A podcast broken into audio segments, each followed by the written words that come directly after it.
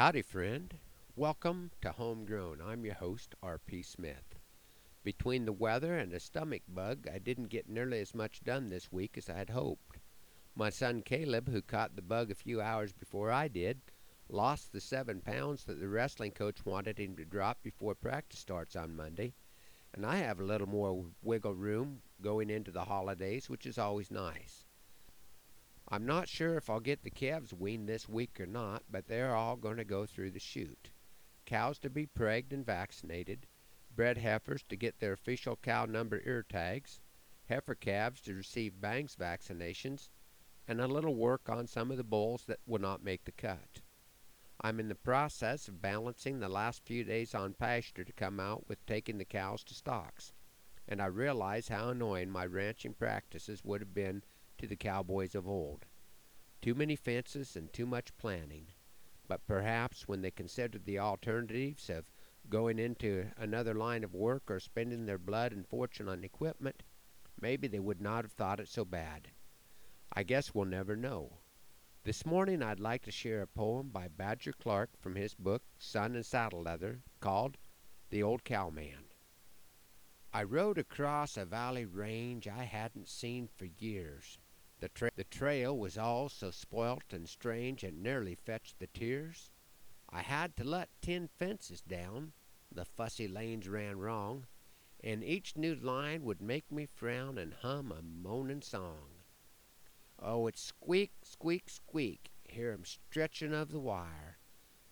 The nester brand is on the land, I reckon I'll retire. When progress toots her brassy horn and makes her motor buzz, I thank the Lord I wasn't born no later than I was. 'Twas good to live when all the sod, without no fence nor fuss, belonged in partnership to God, the government, and us. With skyline bounds from east to west and room to go and come, I loved my fellow man the best when he was scattered some. Oh, it squeak, squeak, squeak, close and closer cramps the wire. There's hardly play to back away and call a man a liar. There's house and locks on every door, the land is in a crate. There ain't no plains of God no more, there's only real estate. There's land that yet no ditchers dig, no cranks experiment. It's only lovely, free, and big, and isn't worth a cent. I pray that them who come to spoil may wait till I am dead before they foul that blessed soil with fence and cabbage head. Yet it squeak, squeak, squeak, far and farther crawls the wire. To crowd the pinch another inch is all their hearts desire. The world is overstocked with men, and some will see the day when each must keep his little pen, but all be far away. When my old soul hunts range and west beyond the last divide, just plant me in some stretch of west that's sunny, lone, and wide. Let cattle rub my tombstone down, and coyotes mourn their kin. Let hoss paw and tromp and moan, but don't you fence it in. Oh, it squeak, squeak, squeak, and they pinned the land with wire.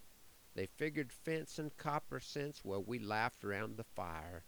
Job cussed his birthday night and morn in that old land of Uz but I'm just glad I wasn't born no later than I was.